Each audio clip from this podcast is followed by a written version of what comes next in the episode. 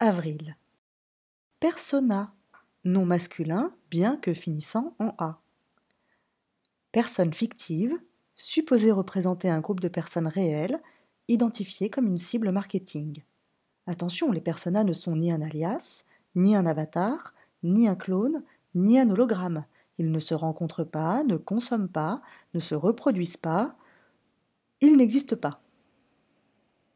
Et pourtant, c'est à eux que les marques parlent. Bizarre, non? Et en même temps, depuis quand une marque sait-elle parler?